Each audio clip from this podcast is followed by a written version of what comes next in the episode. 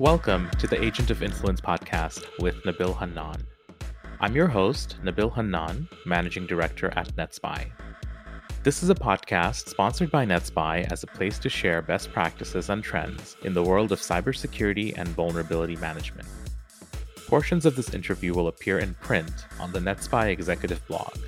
To find out more, go to www.netspi.com slash agent of influence. This is an episode in a series of interviews with industry leaders and security gurus, and it's a pleasure to have with me today Ty Spano. Hi, Ty. How's it going, Nabil? Good. How are you? Doing well, sir. Ty is an information security leader with over 14 years of experience, mainly in financial technology organizations. Currently, Ty is the Chief Security and Trust Officer at Sisense.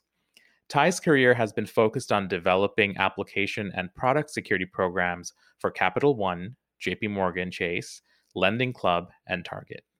Key areas of knowledge include developing security champions, threat modeling, secure code training, static code analysis, component analysis, dynamic analysis, penetration testing, and red teaming. Ty basically does everything. Ty's security mentality has been concentrated on enabling engineering and product teams to securely move at the speed of the business to make it a competitive advantage. Ty graduated from Penn State University with a bachelor's in information science and technology, and from Norwich University with a master's in information assurance. He currently holds a CISSP, CEH, CCSK, and CPT. So, Ty, how did you get started with security? I think it's a great question. Uh, there's the the formal response of when I started to get paid, and then I could classify it as that. But um, if it, I think we have the time, so I'll, I'll take us a little bit further back. I want the real story. Let's put it that way. The real story. I think it's like most people. Um, security doesn't really start really when your career does, right? I think security is this mindset, and you can't always teach this thing of curiosity to human beings. I think we're curious by nature but some of us are more curious around why things work and that that's that's really where mine started. Mm-hmm. so for me it was really you know as a kid taking electronics apart understanding why does a telephone work? What is a circuit board doing? Um, and then ultimately trying to put it back together, not always being successful. And I think a lot of us are in the camp of builders and breakers. And I was definitely a breaker in the beginning of my career. I'm a builder now. Uh, I build security programs. I like to build the idea of building people into larger and better roles that have more influence, have more capability, more experience. But, you know, I look back when it comes to information security with my first computer. My dad bought me a Commodore 64, uh, probably when I was like five, six years old, and he didn't want to use a computer. He was in the Air Force. Uh, we were stationed in Japan, and that's where half of my family is. And he literally got the computer for the sentiment of, I think you'll figure out how to do something with this. And I'm really appreciative that he did that because mostly it was educational games, sitting there loading all of these things like Math Blaster and like construction games. Like imagine being a six year old kid and all of a sudden you went from not a lot of compute power. You know, there were Ataris, there were NESs, but at the same time, there was no ability to really create in those games. And I think that's that's what really started to occur is the the builder mentality started to grow there while breaking as well, because you want to make things work for you. Like, how do I beat this game? How do I win? And I think that only grew as I grew older. Uh, the natural opportunity became when I went to my undergrad and started to figure out what am I going to do with my life. It was like, hey, I like cars. Hey, I like the idea that everyone in my family's been to the military. Maybe I should go. I was not allowed to go.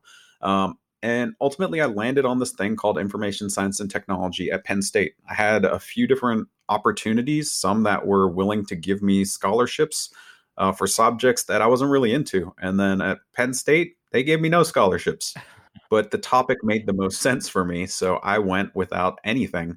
Um, and, uh, you know, I'm really thankful that my parents and my grandparents helped me get through, but I also worked uh, the entire time through except for my freshman year. I always had a job. Uh, my last year, I was working full time.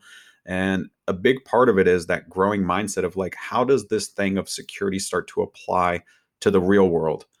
And I think the degree didn't really teach you everything that you need to know, but it, it really emphasized the mindset. I worked on Cisco PIXes, I worked on uh, wireless hacking. We manually reversed WEP encryption like we took packets and then we just analyzed them using math to get messages out. And that that that was part of our curriculum. It was pretty cool.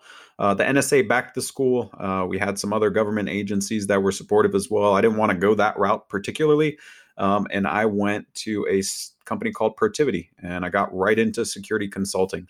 Uh, they unfortunately booked me for like um, IT SOX gig right out of the gate, and that sucked. And I remember having the conversation with uh, the managing director, Scott Laliberte, at the time, be like, "So Scott, how do I not ever get like an IT SOX project ever again?" He's like, "Well, you know, we we did hire you to be on the security team." Uh, but that was the the first assignment. Um, just look at kind of the curriculum, look at what a lot of people are doing, and just go find a mentor within the team. And through that process, I found Ari Elias Bachrach, who basically groomed me to be a penetration tester. Now, was he the nicest mentor I've ever had? Absolutely not. The but he he created the mindset of things are not granted, things are not given, things are earned. Uh, so even for the first conversation, he's like, before you come to the security lab, you need a security certificate. So I went and got the GSEC, and then I then went to Ari, and I'm like, Ari, I did it. He's like, cool well, you're not allowed in the lab yet. I'm like, but I thought that's what the criteria was. He's like, nope. Uh, now you got to physically break into the room through the key lock. And it was just like a five digit combo. And I just had to brute force it. And eventually I got in. And it's one of those things where that was his mantra and mentality. And it, it's played dividends for me now, having the opportunity to mentor people and getting into security and helping others too. But I think that that was really my first push, real tactical job prior to that, you know, you're working help desk, you're working IT support, you're testing things like NetSend, you're using admin config logins, and you're asking the questions. But I think 16 years ago at that time, security wasn't the same. And when I had started doing it as a profession, it was really oriented around penetration testing and PCI assessments, vendor due diligence, and those were the key criterias. In that two years within Protiviti, I probably did probably four years worth of work, working 70 to 100 hour weeks. And I, I think I'm one of those people in the mindset. And Nabil, knowing you for years now, you're you're similar. I don't think it's years of experience. I think we we rank this thing a little bit weird. I think the hours, the efforts, the projects, the the experience is much different. And how I got into security only became magnified as I started my profession. And I really don't know if I, I became that thing or I already was it from a kid. So that's where I think getting into security, um, everyone has a different story, but I, I, think I'm one of the very lucky few that actually had a curriculum, had a university degree, allowed me to do work while I was doing this thing, but also eventually graduate to get right into security. And so from day one of my actual experience on paper that I tell people, I was doing it. And, uh, you know, 15 years later, here I am, uh, first time as a CISO and I really took my time to get to this point because I really loved AppSec before it. You know, application security is a fun place. Right. No, and if I can summarize some of the things that you said that really hits the uh, the messaging correctly, is you know you went through a phase where you really got to understand the basics and the fundamentals of security and just how things are built, like being able to decrypt uh, WEP encryption by hand using mathematics, for example. And then, of course, the natural curiosity of trying to figure out well how does something really work? And being able to decompose it and and break it down into its fundamental components to try and understand how that works from childhood. We are very similar from that perspective. I have very similar experiences with my first computer yep. playing all of those games that you mentioned um, as part of my childhood uh, kind of brings back some very fond memories. And you know it's it's some, something that I tell people is that you have to be clever to be in security. You can be very smart, yeah. and in fact, I can teach someone to be smart on a particular topic or a per- particular area. But I don't think I can teach you to be clever. That's something that comes from within you, yep. and it's also part of your genetics or part of your personality uh, as a person that you are. So that all makes a lot of sense and i'm i'm very excited you bring back some good memories of my background and how i got started with security as well so from your perspective is there any advice you would give someone who is considering a career in security and trying to decide whether it's right for them or not yeah, uh, I will say, luckily, I did a podcast with my friend Chris Foulon. He does this podcast called Breaking into Cybersecurity. I did it like six months ago, and I really sat down and thought about this question a lot. And I think the difference from when our timelines are similar, like when we started in security, it was hard to find real information. Like I used to read Hacker Quarterly when I was, you know, doing my undergrad, and I thought it was the coolest thing because everything I had seen in media from the Hackers movie to all these other things, it wasn't as always grounded and some of the information available there wasn't as widely open as today. Mm-hmm. So I think right now there's just too much information. Like there's so much stuff and some of it's good, some of it's bad but I think the challenge is how do you get through all of that information when you say, cool, I just saw on Living Social or name another discount site like a $59 package to how to be a hacker. Maybe that's a good way. I don't know. Like I, have not gone through those things. What I know and what's worked for me is kind of what I'll explain. Uh, but it comes from more fundamentals, and I think it it works for any career. And it's not just purely security. But if you want to learn more about how others got into security, I think that podcast is awesome. For me, it's three things. One is a development action plan. So if you're thinking about it, commit to it, right? Like, and actually create a roadmap to get there. And a lot of people talk about a five year roadmap. I think that's too much these days. And this year, um, I feel like even three or two years is too much now. For, for me, it's really how do I have an idea of the things I want to accomplish in an ideal world in, say, a year? If it's two years, cool but now high level goals within that development plan of getting into security. Let's break down what that means. Where am I at currently? Who am I as a person? What do I have to shore up and make sure actually happen? Do I have to change career paths? Is there someone in the organization that's going to groom me? You have to ask some of those things. And I think when you're asking yourself those questions, that leads to my second thing, which is mentors. So finding people that have done this before, or at least one to two steps ahead of you that you see as far as inspiration um, something that maybe you emulate, but ultimately you're going to have to become your own person. They can at least give you guidance. They can give you targeted guidance because they can sit down and get to know you. Listening to these podcasts, listening to people like me will be maybe helpful or insightful, but it's not going to be custom tailored to you. And I think if you find those strong mentors, they'll help you work on that thing. And also, they become your natural board of advisors for your life, your career. And sometimes they're spots, sometimes they're very meaningful and they become more than just a friend. Um, I've got some in my corner that literally will be there probably for the rest of my career, and I hope after my career too, because I like them as human beings, and I think it's mutual. And some of them went to my wedding, and you know, some of them went to like birthdays. I've been invited to their family events, and it's it's cool to see how that can actually lead to deep, meaningful relationships.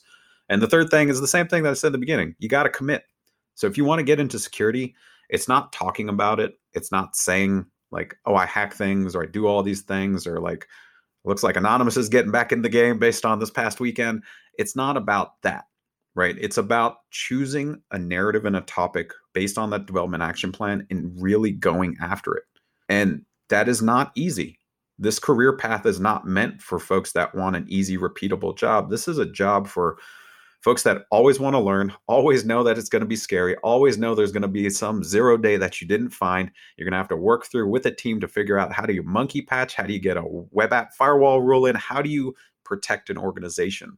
And I think that level of commitment to you is only going to benefit your career growth because it's a hot market. It continues to be even with this downturn of the economy. People still can't place all these security roles while these jobs are disappearing. And I think that's something that speaks leaps and bounds to where we're going. And I think the future forecast, you commit to security, it will pay dividends in your career. And I've seen a lot of folks retrack from, say, engineering, help desk, uh, nail nail salon, like you know, you name a thing where they went all in and they said, "I'm going to do this. I'm going to go do a boot camp. I'm going to get my first job. I'm going to become an analyst. I'm going to find a mentor." Their life changes as a result of it, and it's not just a job. So, you know, when I think about that the real takeaway is make sure you're ready for this kind of commitment too, because I it, it's not easy. I don't think, think security is ever going to be easy. It's an adversarial role. Like if you find a great culture, it becomes very collaborative. But at the times when things are going wrong, when you know you're getting DDoSed from everywhere, when you have a botnet that's logging into every account, you better damn well be experienced enough to be calm, have your voice, and have a process that you can follow. And that's where a lot of the planning comes into play for preparedness. So by enacting something like a development action plan, you get more oriented around how we operate within the security field, which is we need to have a plan before we need a plan. And that that does take some mental thought and effort. Yeah, and I can't emphasize enough the important role that my mentors have played in my career as well. I think uh, ultimately, you know, you can be committed to something and you can be um, spending your efforts and doing something, but having that right career mentor can really help you accelerate your growth and get you to places and bring you in front of opportunities that you probably didn't think that you could accomplish in the short time. So having that right mentor is very key. I'm definitely thankful for my mentors as I know you are too. So the thing there too is like you pay it forward now you've had people put into mm-hmm. your career Nabil like now you do that too because that's that's the type exactly. of world and the economy it's not transactional it's it's human centric like you want to see betterment like you got better mm-hmm. now give back and i think that that's contagious and i, I want to see more of that so like yeah I'm, I'm i'm always happy to hear when people are like i have a mentor i understand the reality of it but it's really scary to me when folks just rely on their their team within their team like oh my manager's my mentor. It's like keep in mind no. even on my team like i will help you outside of your job but i have a goal and an agenda. I have a plan. I have bias because i'm working for this company. I will look out for the best of you but you need an unbiased view. You need someone that is mm-hmm. well outside of the spectrum that you can talk to and i think that's the thing that that that's really important too to keep in mind. The other thing that i have learned as i've grown in my career is that it's not really a mentor mentee relationship because the more I mentor now and people come to me for advice, I realize that it's actually a mentor mentor relationship. So when people come and ask me for advice or ask me questions or kind of challenge me with problems that they're facing, it allows me to also better myself and yep. grow because now I understand some of the new challenges and the new mentality of the generations that are coming behind us and are the next up and comers and leaders in the space what are the realities that they're facing? So i think it's important for people to also keep that in mind that it's not really a mentor mentee relationship it really is a mentor mentor relationship. I think i'm always i don't know how you feel but i get weirded out when someone's like hey you're my mentor right i'm like oh i don't know about it's like when someone says like hey you're my boss i'm like eh, you know we, mm-hmm. we, we're colleagues we work together. We're on an equal playing field. Yeah, maybe on a piece of paper you report into me, but when it comes to the mentor mentee, I think there's so much value that like hearing other people's challenges. And even if you can tell a small narrative, like you heard their narrative, you're like, you know what? 10 years ago, this would not have been an issue. Or 10 years ago, wow, pen testing has not changed that much. So yes, it's the same thing. Like it's it's sometimes cool to hear it validated, but I really love to hear how much progress has been made when they're explaining or un- unpacking a situation and the nuance of their culture, the nuance of maybe their engineering team that allows for you to extrapolate something new and add it to your toolbox too. So yeah, I think it's mutually beneficial um, for those out there that that are not mentoring and have only been like accepting, you know, information. Again, give back, provide, and it's it's mutually beneficial for sure. Mm-hmm. Excellent point.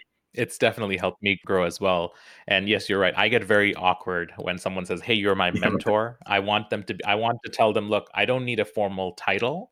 But I would love for you to come to me if you have challenges that you're facing so we can brainstorm. Yep. I'm happy to be a sounding board and we can work on this together. So, you know, speaking of mentorship, I actually know that being challenged has been some of the key, you know, on key roles that I've played, and I found to be very exciting, and I enjoyed where where I was challenged, and I had good mentors guiding me through those opportunities.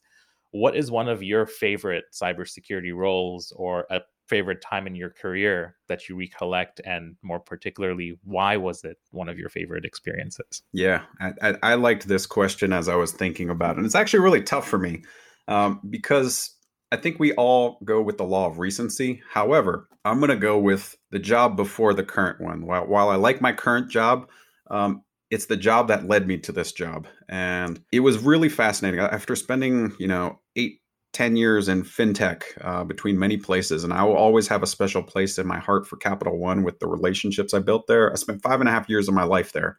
I grew up as an IC, an individual contributor, all the way to a people manager director. Like there was a lot of evolution in my life through that process, inside and outside of that career. You evolved into a grown up as part of that process. I, I honestly, yes, I think I became a grown up in my late 20s, and I finally, like in my early 30s, realized that but my favorite job uh, was when I joined this startup called Periscope Data. Um, for me, I had left my, I'm not going to say my last fintech job, but my last publicly traded organization uh, at Lending Club. And I joined this startup that was a Series B, so early, thousand customers, a lot of customers, which was really great. But at the same time, like they really didn't have a security function. They had someone that was in there for a little bit of time. It didn't work out because they came from uh, a big bank and then they thought in a startup they could just ask people to do a lot of work and that's it's a different mantra and mentality so i took time to transition to get ready for this role but it wasn't specific to this company i just knew for data analytics and security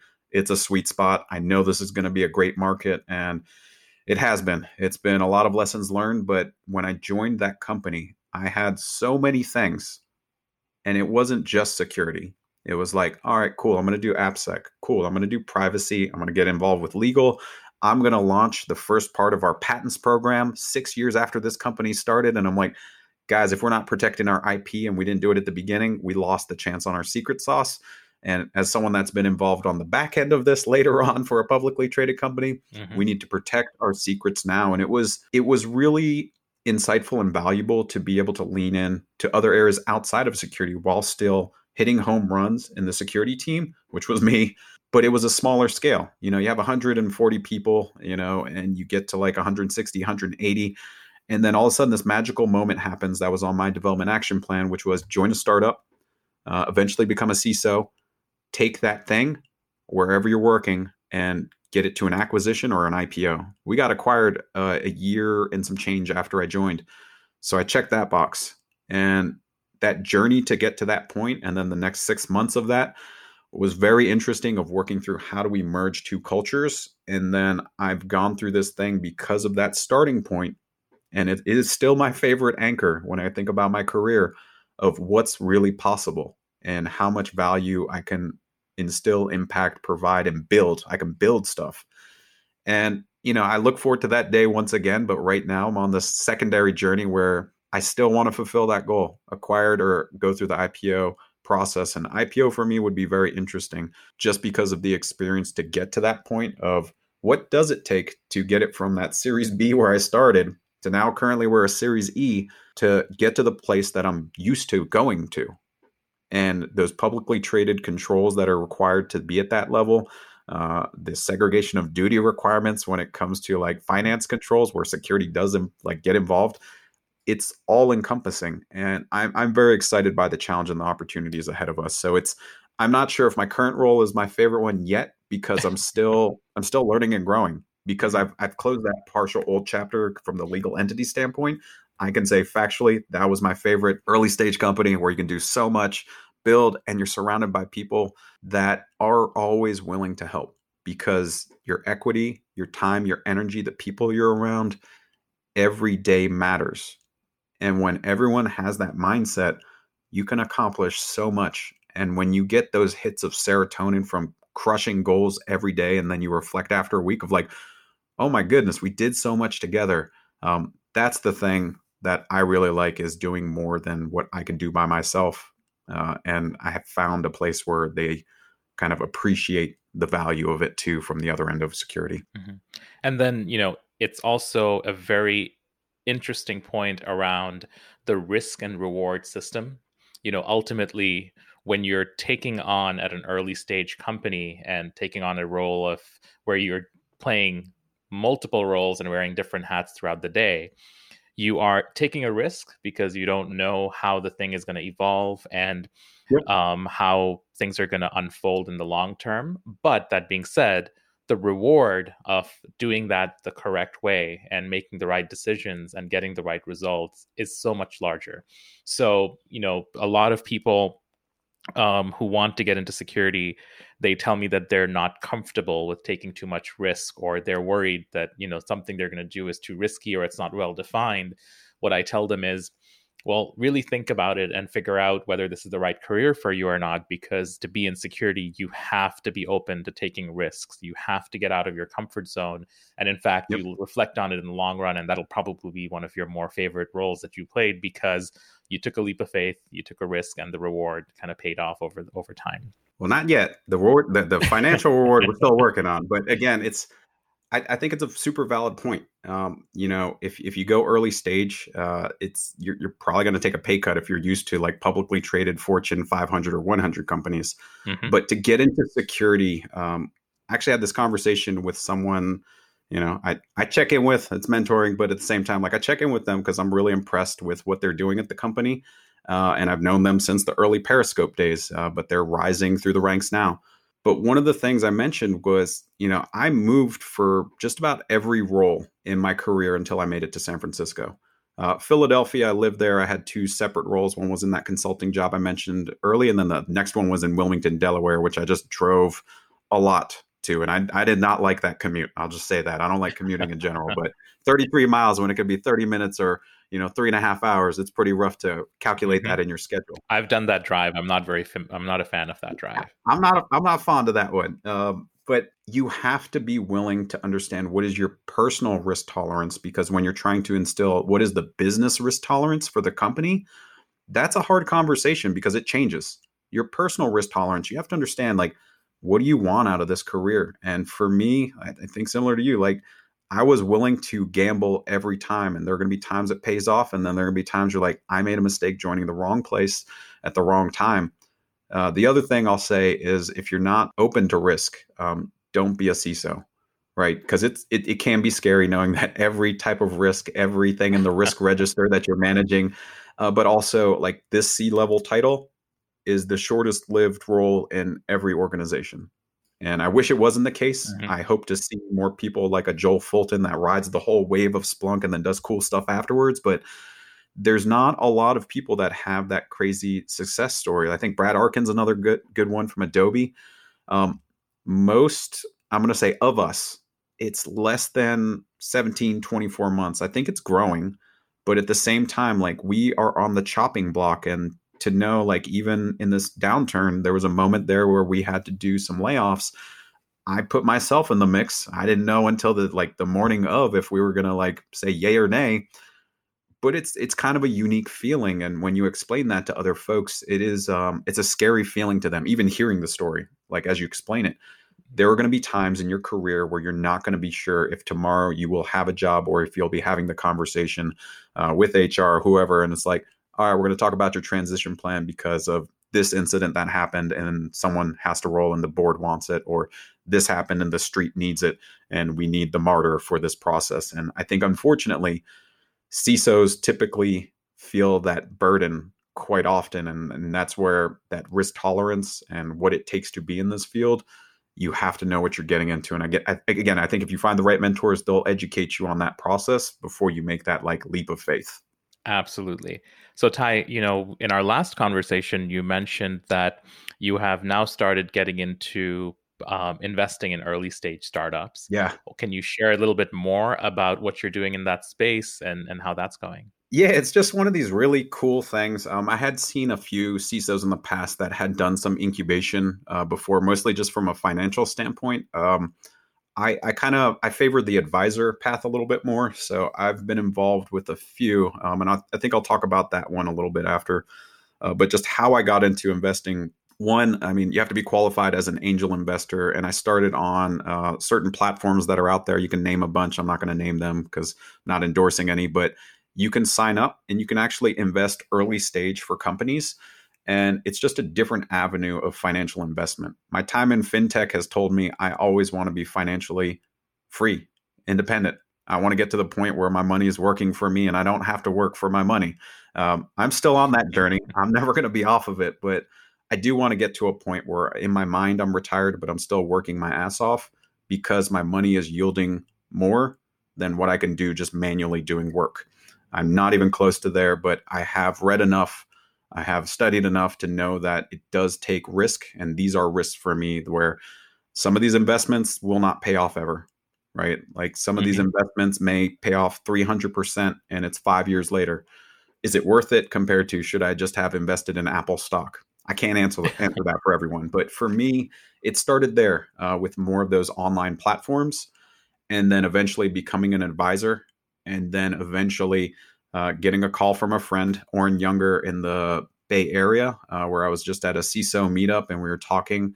And uh, he kind of pinged me right afterwards and said, Hey, man, um, I just like to connect. And that's all it was. And, and my initial reaction was always like, What is the transaction we are about to engage in? And there was none. It was literally, we got together, we had coffee, uh, we shot the shit. And through that, um, at the end, he's like, Hey, I'm also working on this thing. I think you're probably qualified for it, but uh, we're starting this, and this was last year. We're starting this Silicon Valley CISO Investors Group, SVCI. Um, it's through GGV. That's kind of the backing of it, who Oren works for as an analyst. And it just kind of made a lot of sense. Well, I'm like, I already do this, I already do that. I have a, lot of domain knowledge and security. So now why don't mm-hmm. I put my my money where my mouth is when it comes to experience? And I will have much more confidence in the investments I make uh, I haven't looked back since. Um, I've invested in one. Uh, I don't know if we need to get into those details, but I think it's it's pretty cool to see like where the startups are, who the founders are, what they're doing, how they're doing it, and then what what is it that they're trying to solve for in the security field. And you get a lot of these when you work in this environment. And it's usually people that want to sell to you. But now it's the flip side. I know I'm investing in things that are going to help make an impact are there any specific things or factors you're looking for when you're deciding on how to invest in a company or a product? Uh, for me, it's it's no different. You know how I explained that thing about my first mentor, like my first real security mentor, like he put gates in front of me and challenges. Mm-hmm. I do the same thing all the time. So this is one of my tactics. Like it's not even a secret, but I've heard time and time again people that want to solve something, want to get into security, like name another challenge. Will you take feedback? Will you action that feedback? Will you not be upset when someone says something counter to the point that you're making? And I think when I when I look at that, it's are is the founding team going to be the team that's going to survive together? Is something minuscule going to break them up? And I've I've learned that lesson over some advising too. That founding team is critical. That is beyond a relationship than most of us will ever even understand. It's like a business marriage because they have to be in it for the long haul. They have to live and mm-hmm. breathe that as an identity. And I don't think all of us, I, don't think I'm the type of person uh, that would want to found a company because that's that's everything, right? Like you can have balance, but at the end of the day, like you're a hundred percent in on that idea and the business and your founding partner or co-founders if you have multiple. But typically when you have that conversation, I like to start with some like critical feedback see how they either action it or if they get completely flabbergasted that I say something counter to their point and they don't agree and they never want to talk again. I'm okay with that because that is going to speak leaps and bounds to them as an individual too. Like as your personal development goes in your career, your early thing that you learn is how do you take feedback? I look at it the same way. No, that's very true. Very true. And what I've learned uh, as part of this career path and just my experience is ultimately these are the people who are going to be the leaders in the organization long term and they're going to attract the right talent yep. to want to come and work for them and you know i've been reading a lot about different sort of leadership methodologies and things that make someone an effective leader and what are the real traits that you want to go after and it's it's clear that you have to work and want to work for a leader who is the right leader for you. Yep. And most people, in fact, leave their jobs rarely because of the company, but more because they're not happy with the person that they work for and their manager. And in trying times like now, when, you know, with adversity comes opportunity. If you work for someone that's a good leader, they will actually enable you to grow, especially at times of adversity. Yep. Whereas if you work for someone who's not a good leader and not a good boss, they will usually shut you down and kind of tell you what to do and micromanage you and not let you be as effective as you could be. So finding someone to work for that's the right leader, I think is also equally important along with the mentorship piece as well. And ties in perfectly here too, because to find a company, the founding team is are going to be the leaders that will attract the rest of the business growth and attract the right people to make them successful long term in that like depending on the stage you join you're going to know what the culture is too because they they set the tone mm-hmm. how they build it how they run the operational aspect of the team how they onboard people to how they respect each other as engineers how they respect each other when it comes to the sales cycle. That that comes from the founding team mm-hmm. you know and and you can always tell like is it a house of cards? You know like is is this a magic show or is this real? And i think when you look at the world today, you're finding more real teams that really stand the test of time. The hard part is will the technology continue to meet the demand? What you got there? So I read this book. It's called The Five Dysfunctions of a Team. I don't know if you've read this. It's by Patrick Not read that uh, Lencioni. And what it talks about is, you know, we often tend to misconstrue what our first team is. So the first team is not the t- team that reports to you or your direct report. Your first team is actually the group of your peers. In this case, your first team would be the group of the founders that are playing different roles and functions. And if they don't trust each other and function together to support each other in their success, the rest of the team that works under them is going to fail. So it's a really cool book. Um, read that a few years ago called Five Dysfunctions of a Team. Um, highly recommend you take a look if you're if you're curious and want to see it. Cool. I'll definitely check it out. Yeah. But but that talks about the importance of having the the first team be functional and and build trust and you know support amongst each other to actually build a successful business or a successful organization. Yeah. Uh, if I can share one more story about Periscope, and also, of course, uh, that thing behind me is one of the artifacts from a long time ago. It was uh, one of the values of the organization. I got to keep a piece of art that was just going to go into storage forever, and uh, it was cool to get gifted it. But also, when when I interviewed with Periscope Data I met with the founder, uh, Tom O'Neill. Uh, him and Harry Glaser made the decision a long time ago that they were going to do something together, and eventually they did this thing together. Uh, but I asked a point blank question, and it was my last part of my interview process.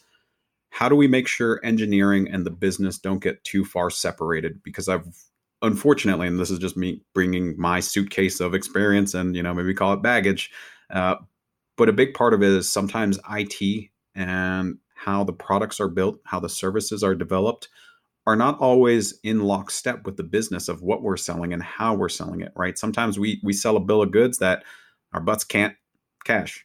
And I think that's the thing when I asked him that question, he actually just reverted back to a story around like how his relationship with the founder meant more than just the business. So integrity beyond just what they're doing for their day to day actually means a lot more.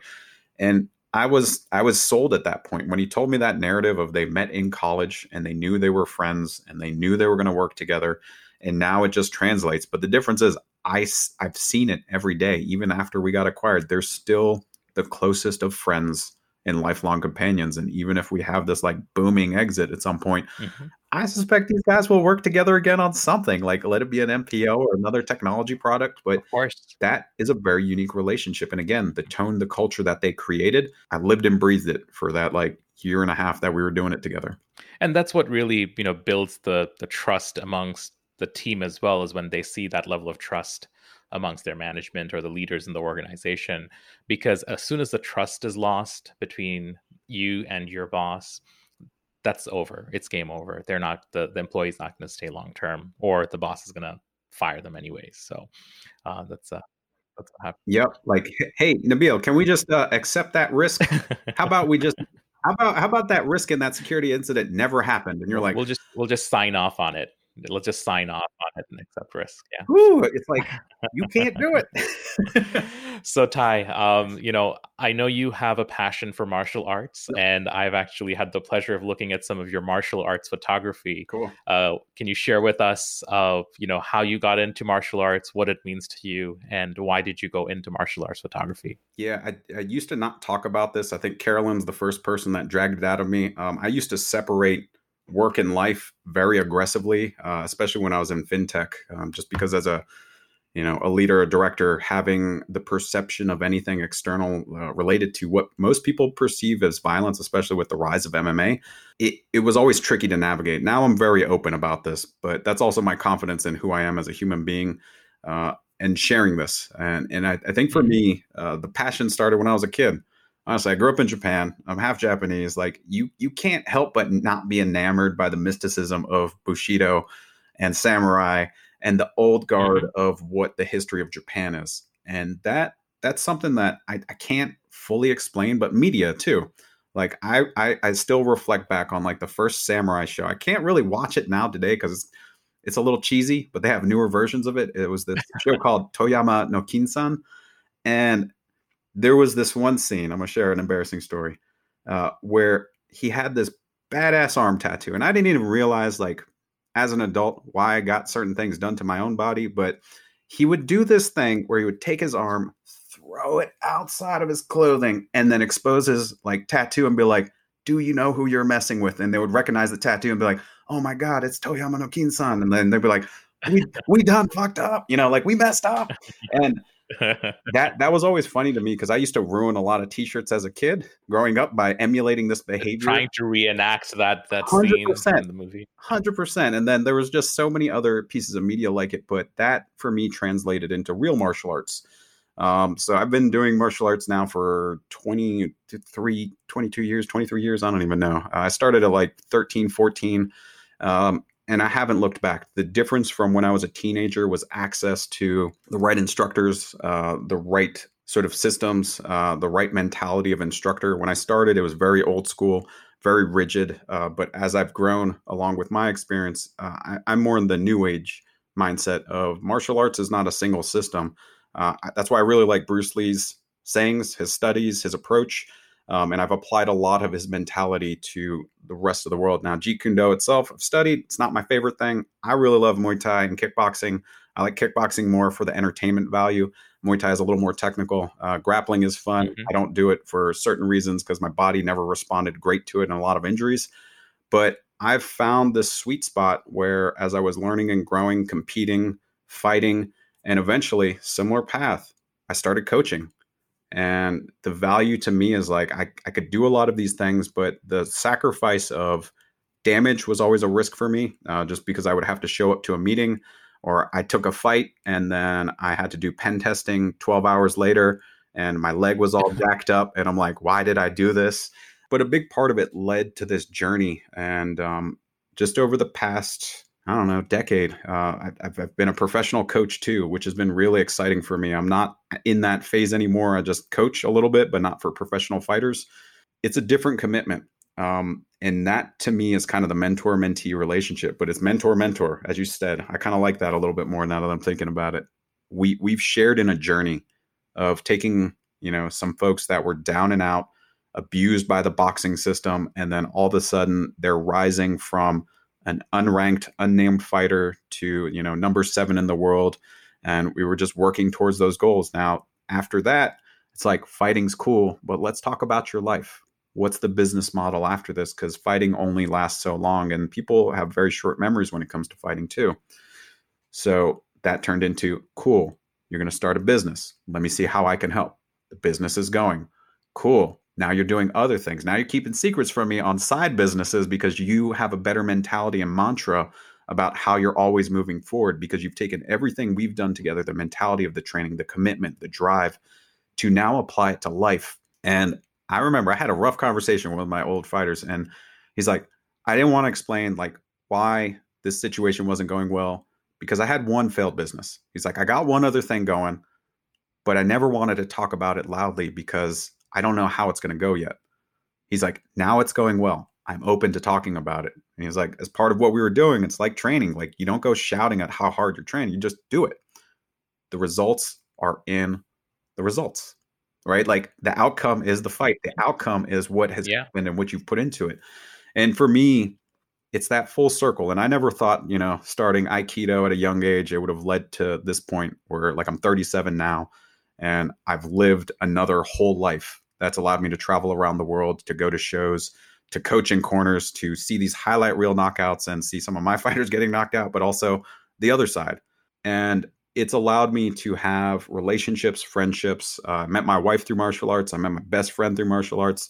I stay in contact with friends that are doing really cool things. Let it be the police force, let it be music and producing, and all the way to just like graphic media design. You meet so many different segments, and it's been really favorable. So I, I'm finding more comfort in kind of combining the two now, which has been really great for me. That's great. And anything in terms of your inspiration to get into photography of martial arts? I you do great work. I looked at all of your uh, posts earlier. Um, how did you get inspired to do photography? Uh, I've always enjoyed photography. That was part of the electronics, and then capturing stories and narratives. I, I was really into landscape stuff in the beginning, and that was just more for my own personal enjoyment. And then eventually, as I was coaching, I realized, just like many other people realized, fighting is not just fighting it's entertainment. And if you don't have the media to back it up, if you don't recognize certain fighters, even if they're not the best, if they can speak well, if they have a great media presence, you get more opportunity. And through that process, that's that's kind of how it it started going. Like I would have the commission at a, a fight and they would yell at me and be like, Coach, you either need to coach or put down your camera. And I'm like, Can I just do both? They're like, No, you cannot. I'm like, Okay, well, like I'm going to coach then. Uh, but at the same time, like I would get on the ring apron I would be taking shots as the fighter's entering. I would be taking shots as we're wrapping up the fight. During the event, they usually shut me down depending on which state. But it was cool, especially now when we reflect back. Like I just looked at a fight uh, from five years ago, and I was able to record in the corner the whole time. And it was just like, it was in a state that's not as rigorous. I'll just say that. And it's cool to like reach out to one of my coach friends um, that helped me a lot with life too on like how to do lifting correctly to save my back. And my back is super healthy because of him. I trained him for many fights and we're friends for life. But just to be like, hey, man, check out this piece of content that we did five years ago. How crazy was it that all of that stuff came together in that fight? And then we had that sort of track that just kept going there. And photography for me has been about capturing stories and moments because fighting and fitness and health are fleeting. And in that, when you have that one defining shot, one photo of a moment where two people are connecting, like literally, I have one shot where my boy Brandon Mickens is putting Vaseline on this fighter, Francois Mbang, my other boy, like literally on his brow. And it's this very special moment where like nine weeks of training has led to these next nine minutes of fighting. Mm-hmm. It's time to go you know and and, and i think yeah. those things really resonate with me and I also i gift them too like I, I, I take it i produce it and then i like for christmas i'm like this is yours you know this is your your moment in life and i don't know it's it's kind of unique i never thought i would be down this path but i got inspired by some of the guys that were on the glory kickboxing circuit and a few other cards and promotions and as i saw their work and as i interacted with them i'm like i think i can do this too and I just did it as a side thing. And it's really to help fighters that are not going to be making a lot of money through this process to start their journey or at least emphasize and capture their journey. Because that's one of my regrets. I trained during a time and I did a bunch of stuff. I don't have a lot of media for it. And my memories are here. Uh, my wife has them, uh, but it's not digitally captured, you know, and that, that kind of sucks. Mm-hmm. Yeah. Oh, that's, um, that's very true. Well, Ty, thank you so much. This was fun, informative and I'm sure our audience is going to really enjoy this. It was great catching up after so long, and I hope to see you in person sometime soon. Yeah, I hope to see you soon as well, Nabil. Thanks. This has been an Agent of Influence podcast with Nabil Hannan. Portions of this interview can be found in print on the NetSPI executive blog. And please subscribe for future episodes of Agent of Influence at www.netspi.com slash agent of influence.